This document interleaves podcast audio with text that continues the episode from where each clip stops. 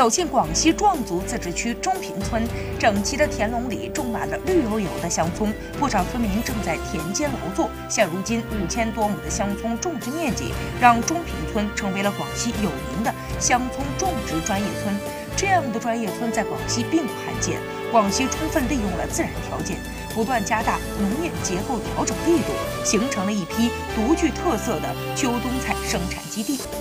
如田东县的番茄、合浦县的豇豆、宾阳县的胡萝卜等，秋冬菜播种面积十万亩以上的县区有五十八个。截至二零一七年底，蔬菜种植面积达到了一千九百七十二万亩，产量三千零八十八万吨，这是一九七八年的十一倍。秋冬菜在北方很受欢迎，